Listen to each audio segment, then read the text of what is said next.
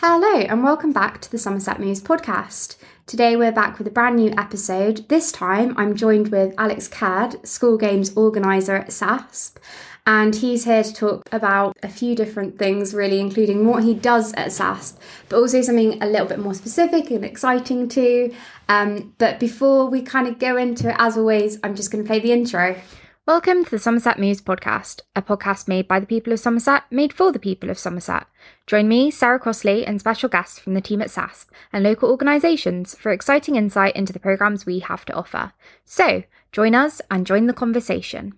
So, Alex, thank you so much for joining us today for this episode's podcast. Thank you very much. I'm very much looking forward to being here. I've listened to a few of the previous episodes and I've absolutely loved listening to your amazing conversation. So I'm glad to be a part of it. Thank you. I feel like that's the second compliment on this because before we started recording for all of our listeners today, you had already said that. So uh, thanks for saying it again because, um, yeah, I'll take all the compliments I can get on the podcast.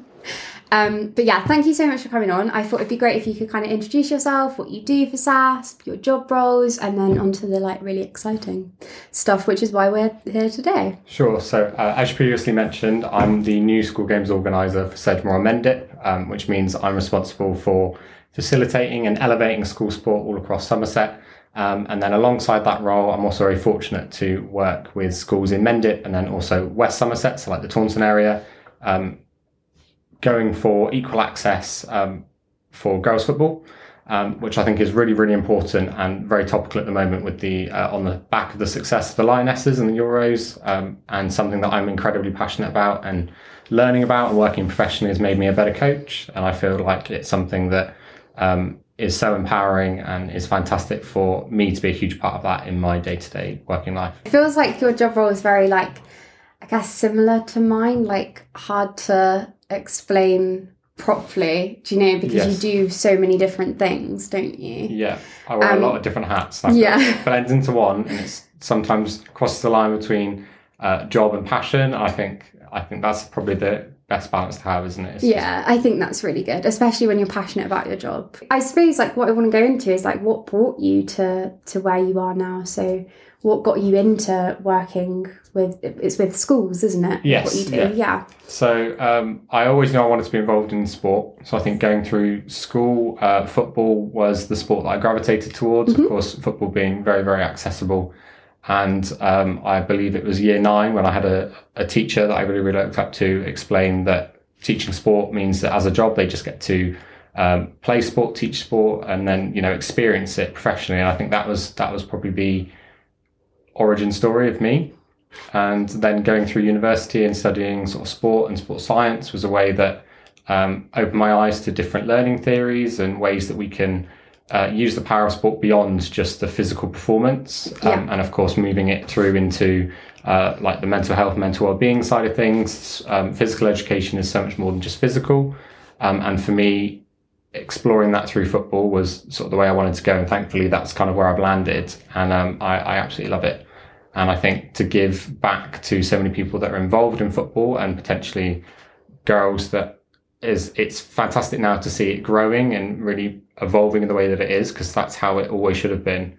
But previously, the way that people may have been denied those opportunities that were so easily afforded to myself, um, I get to make that difference now, which is my motivation for getting out of bed in the morning and doing that job. So yeah, that's kind of where I am now, and I'm really, really excited to keep pushing it and sharing what I'm doing with other people. That's really amazing. You can hear that you're very passionate about it, and also to hear like how you got into it. And I really like that point you made made about like physical education isn't just about the physical side of it, is it? Because it's not like we know, you know, throughout our stats and you know through children's lives how important physical activity is to your mental and physical well-being Definitely. of course um, and especially to those who might not have you know might have limited accessibility to that so having coaches and mentors in place that can actively you know make that possible i think is is really really good going forward as well um, it'd be great if you could like i suppose introduce us all to to barclays i'm going to say this wrong so I will need you to say it as really fast. So my, my title is the uh, Barclays Strategic Lead for Girls Football. And then I have two partnerships. So I have the, the Mendip partnership and the West Somerset partnership. So I'm very fortunate that I have two amazing areas to work with and um, push football in those areas, um, and then a lot working with a lot of different people. So for myself, it crosses my boundary between my school games organizer role when I have that hat on, and then I also get to work with the amazing um, Taunton Children and Young People team um, when it comes to football in Taunton and West Somerset. Um, and yeah, it's fantastic that we've really made some solid progress this year, and of course we're getting better uh, with each and every day, really. So yeah, fantastic. That's great. And I think it's been, it's been pushed forward. I think I'd, I'd love to take you back. So I've, I've written this down because I think this is this is the fantastic narrative. I think that really propelled girls football into the mainstream. So I want to take you back to uh, July last year. Okay, so nearly a whole year ago now, July 2022. Uh, Wembley Stadium is absolutely full. We're absolute max capacity over 90,000 fans and spectators. Is it that big? It's that big. It's huge. Sorry, that's I know, I know. That many people- I don't think people. I've been around that many people at once. Um, so yeah, 90,000 people watching um, 22 uh, strong, powerful women playing football for the biggest international tournament uh, in Europe. Um, and I I know exactly where I was. I was watching it with my family, and 50 million people viewed that one match Wow. uh, on TV, uh, which was incredible. And then over 365 million people watched the tournament worldwide. So I think that just shows the sheer gravity that women's football um, has and the power. Um, the p- power for women's football to take centre stage, um, and I think that was absolutely incredible. And we all remember Chloe, Chloe Kelly's fantastic extra time goal against Germany, and the celebrations and the elation and the joy that that brought to so many people, uh, proving to um, not only us as a nation but the world and and Europe especially that women's football is here to stay. And I think it's a driving force that. Um, like I've previously mentioned, I'm so lucky to work with and be a very, very small part of making that happen for girls in my local area. yeah, Um, and I think the, the crazy thing was how UEFA reported the sort of impact of that afterwards. So since the tournament, uh, over 416,000 new opportunities have been created in schools, clubs, and communities uh, for women's, women and girls in those host cities. So there were lots of uh, pockets of um, audiences that were surrounding the host cities. So I know Manchester, London especially, uh, Southampton um, were some of the host cities for that tournament. Half of local residents and two in five spectators have been inspired to do more sport and physical activity on behalf on the back of the women's Euros, um, which is fantastic. I think those those numbers speak for themselves, and I think it's made women's football um, something that should be taken seriously. And I think it always should have been taken seriously, and it's just cemented that. Um, and then if my last sort of um, fact is basically that the uh, final matches in the Barclays Women's Super League, the attendances were up 200% since last year. So the fact that elite women's football is just as accessible and is still thriving on the back of the Euros even now is absolutely fantastic to see. And I think that's where the difference has been made and the fact that it's accessible to young girls. They can see role models in, in social media and social media, mainstream media. I think that's really, really Yeah. huge. I think Um, that's a that's a key thing actually here, isn't it? Is seeing that even for me. I mean, I don't play football, and it's not. It wasn't my focus sport when I was younger. Yeah. But even seeing that and being like, huh, this is like you know just as important and just you know as much of a thing as men's football. Definitely. I suppose because for me, like you, I very much see it all over media. You know, you see the the World Cup, Euros, and it's just like all of these, you know, strong and passionate men, and then you've got like the Women's World Cup, and it's like, yeah, that's just as important and just you know as great, and to see it's making this positive difference and to see this, you know, all these facts you've shared are making such positive impact on young women's lives is so good. Like it's really, really great. That accessibility side as well, Yeah. you know, that people are able to jump into a sport that they might be interested in but might have thought, oh, I can't do that. You know, because we should never feel like, oh, I can't do that because I am.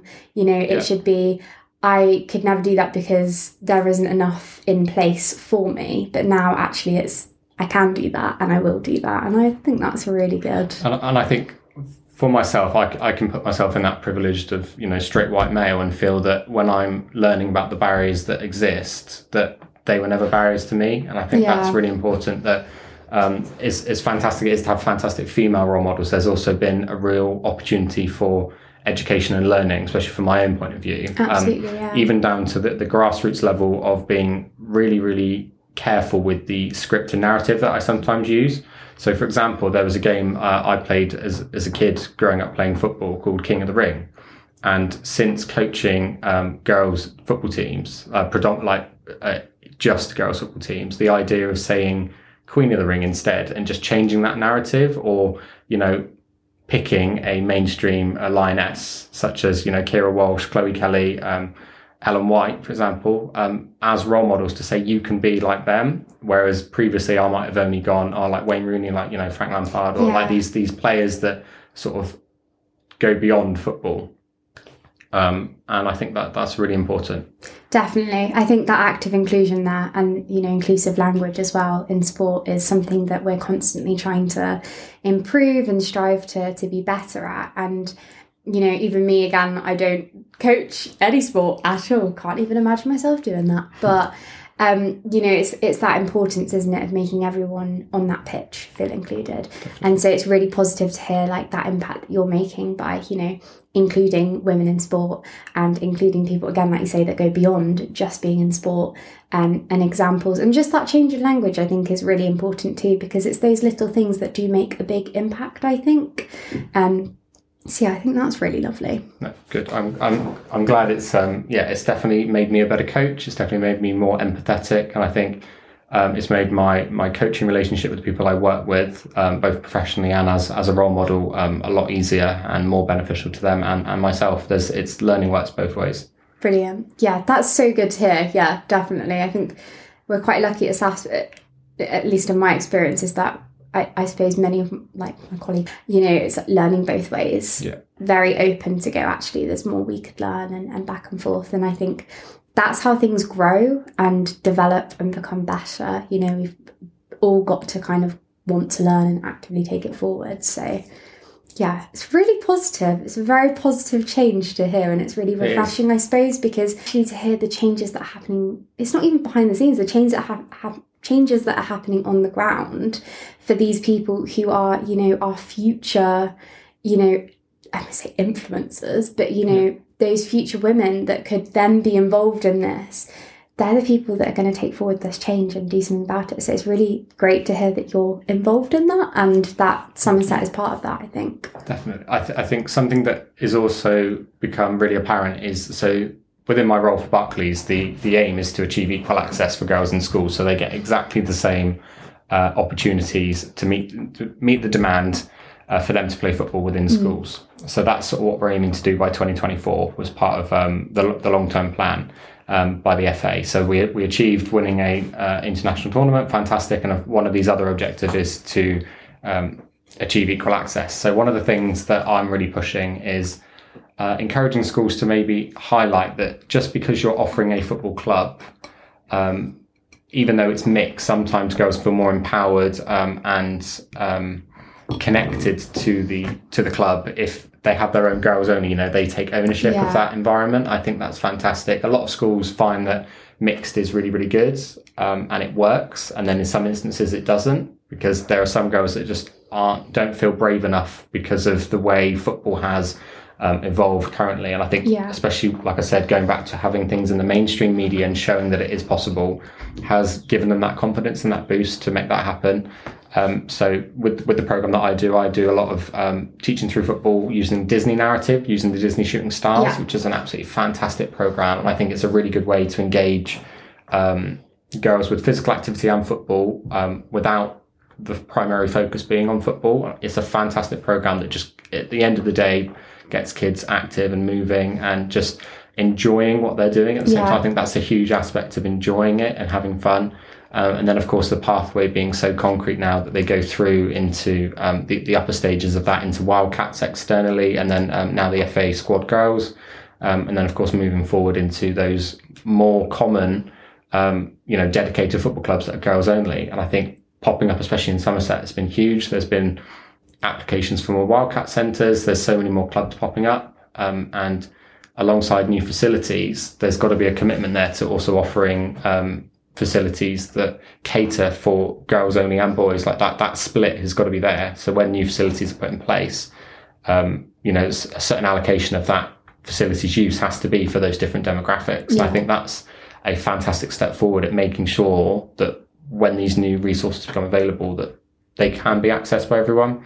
Um, and it's just really amazing to see. I think the football is universal. It's more than just a game. Like you know, to quote every cliche under the sun, but I think it's something that we can use as a vehicle to push these important topics. Definitely. And I think that's something that growing up as uh, well for me as a teenager, I always used to have that perception of football being like oh, it's bloke sport and it's just kicking a ball around a pitch. Yeah. But actually, there's a lot more to it, isn't there? You've got the community aspect, you've got the the feel good aspect, especially if you're involved in playing the game.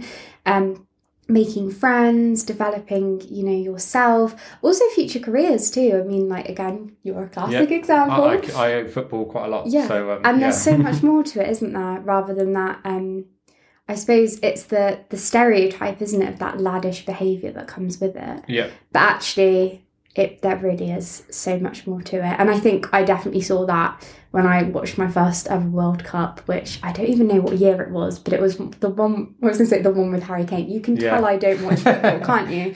Um, but I remember watching that, and it just like you feel yeah part of something, and I think that's a really great feeling.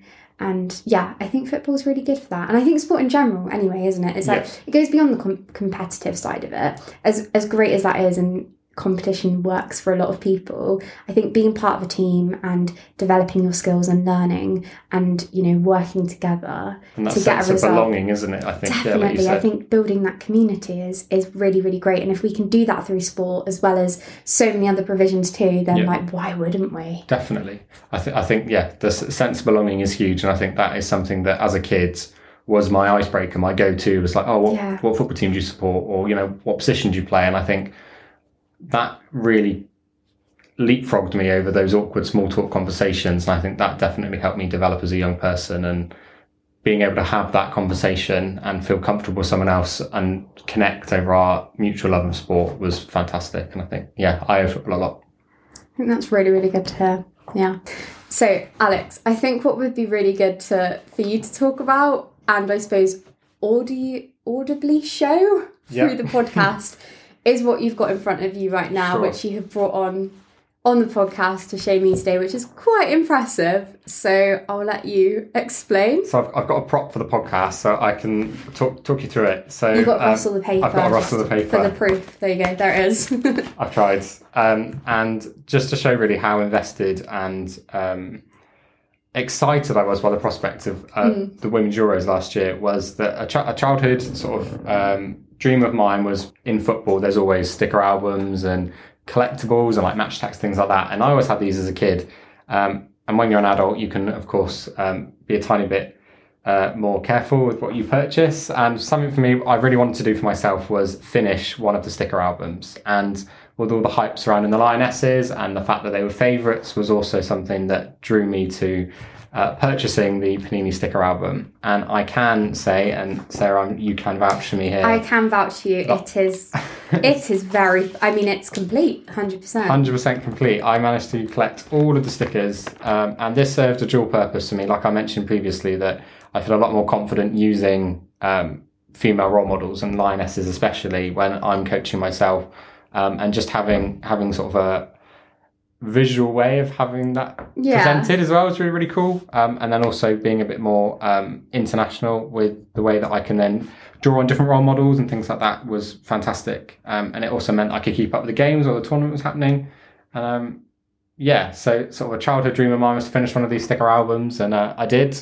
And for me, it's quite a cool memento now because they were our European champions, and uh, Yeah, I was gonna say it. Like I'm going to keep it very safe now. I've shown that you. is a history. Yeah, you want to get that. I don't know in a frame. Can I get it in a frame? stored Yeah. away? But um, yeah, like I said, it was just something that I feel was a testament to how much it encouraged me to be invested and Yeah. the way that I felt connected to it on a different level. Um, and yeah, something that I can feel proud of and show off a bit, and just just really is a test, a physical testament to how much it really encapsulated my interest and how passionate I'm about it. Um, and like I said, it's just improved my coaching. Yeah. I think it's really great because one thing I did just think about is like for me again as a kid, I suppose like we're talking about young girls and, and things like that, and I think back to when I was that age. And I just never would have gravitated towards like the men's football sticker books. I mean, it just wasn't my interest, Yeah. really. But that is like, oh, people like me are doing like these incredible things. And I think that's really awesome. And there's so much to learn about that. Like, Definitely. you can go to you know a group of young aspiring girls who want to get involved in football and go look at all these women doing these incredible things too and these are those women based in like England for example and I think that's really incredible and again like from just all over you know the, I was going to say the world but you know Yeah, well, they play, they play all over the world as well. Yeah, I think, I think it's showing incredible. the diversity there, like just looking, I've got it open, like double page spread, and you can just see like the diversity of the different people that are playing and where they play. Um, Yeah. and really, yeah, that if if a young girl couldn't take this and find a role model that they can look up to and think, I see a bit of myself in them, I think, I think they struggle to not do that. So, um, yeah, like I said, even for myself as a as a male, I think it's something that um, really enlightened me and helped me learn that it's such a huge thing and that there are so many people involved in football in so many different Yeah. ways. and it really goes beyond just the game doesn't it and I think talking to you today I've actually picked up on that myself quite a bit because I yeah I suppose even before I spoke to you I have that stereotype really of it being like it's football Mhm. um but actually it's there's so much more to it and again seeing this all complete is like wow that is impressive like not just to have collected all those stickers but impressive in the sense that like wow there's so many women actively engaged in this and this is incredible and hopefully so many more young girls who then will be participating in this in, in the future Definitely. so i think that's really really great And I think, as you, as you mentioned, it's more than just the performance, the playing side of it as well. I think there, with the with the program that I do, there's so many different ways that young girls can get involved. So from a primary level to a secondary level, uh, playing and participation and performance, of course, are huge elements of it. Um, we're launching this month our first FA Whistlers training, which is all about giving girls aged between 11 and 14, so sort of like year six leaver age to year nine. Um, the chance to gain a junior referee qualification, so getting more girls into officiating in football, which is um, fantastic. Uh, the qualification and course, um, I'm really, really looking forward to delivering. Um, and then again, the, the leadership aspect there, you know, if, you, if you're not a player, you can be a coach, you can be, you know, a team assistant. Um, there are so many different ways that you can get involved in football. Um, and girls football in particular, like I said, I've, I've got heavily involved with girls football in the last um, year, 18 months. And um, yeah, it's definitely made my coaching experience that much better. Um, and I, I owe it to a lot of really, really passionate people that are really growing the game, growing the scene. And yeah, like I said, I'm very, very fortunate to be able to offer a small piece of that pie to um, to the girls that I'm involved with. I think that's really fantastic and it's also positive, isn't it? It's really growing. And I think this really leads us on, like, you know, so well onto telling people how they can get involved, really. So one thing I sort of want to ask you is, you know, if, if you you're a young girl listening today and you you know, you're of any age really up to is it 18 I'm Yeah, guessing? Yeah. Um and you're thinking, you know what, I, I wanna take that step into football and I wanna get involved um, what would you say to them? How can they get involved? What can they do to kind of, you know, get started? Amazing. So there's loads of different ways they can get started. Um, my first um, piece of advice would be to see what is available to you at your school. So maybe have a conversation with your, your parent or guardian. What can you get involved with? Um, are, there, are there any clubs already available to you? Um, if you feel that there isn't, then there are ways then that you can have those conversations with your school and make that happen. So for um, schools in Mendip and West Somerset, that's my role as strategic lead to make that happen. So hopefully then we can create that contact with your school and uh, elevate those opportunities that are already available to you from the amazing ones that I've already mentioned. Um, and then if you're looking for anything outside of those school hours, getting involved um, with local clubs, there are ways that you can contact your local county FA. So for us here in Somerset, it's the amazing Somerset FA. Um, and there are lots of resources online where they can um, locate a club local to them. And I know for a fact there's lots of uh, girls specific, girls only clubs, those um, empowering female environments that are really, um, you know, giving a platform to girls that just want to play girls football and be part Yeah. of something bigger. And um, yeah, lots of Wildcat centres uh, popping up, which is fantastic, a safe space for girls to play football. Um, and then, of course, as you move into secondary years, there's FA squads um, and more leagues popping up all the time. And I think that the demand is definitely there, and the accessibility is growing every single every single day, really. Um, and like we mentioned previously, the fact that the Women's Euros was only hosted sort of on that sort of northeastern sort of part of the UK. I think now definitely if they were to host something again, that there would be so many more venues. It would be even more accessible. Um, and I can't wait to see that in the future. So yeah, if I was a young girl, get involved, talk to your teachers, talk to your county FA, have that conversation with your parents, and we can um, keep pushing the game in the best possible way. Fantastic. That's great. Thank you so much. And Also, I don't know, are you happy to share your address? Yeah, sure. Yeah, yeah, relevant? of course. So, um, if if you'd like to get in touch with me directly, um, I am the Barclays Girls Strategic Lead for Mendip and West Somerset. My email is acaird, which is a c a i r d at sasp.co.uk. Brilliant, thank you. And as always, if you're interested in anything else that Somerset Activity and Sports Partnership might have to offer you, um, you can go to www.sasp.co.uk. Um, if you have any other questions at all, you can message us directly on social media or you can email us at inquiries at sasp.co.uk too.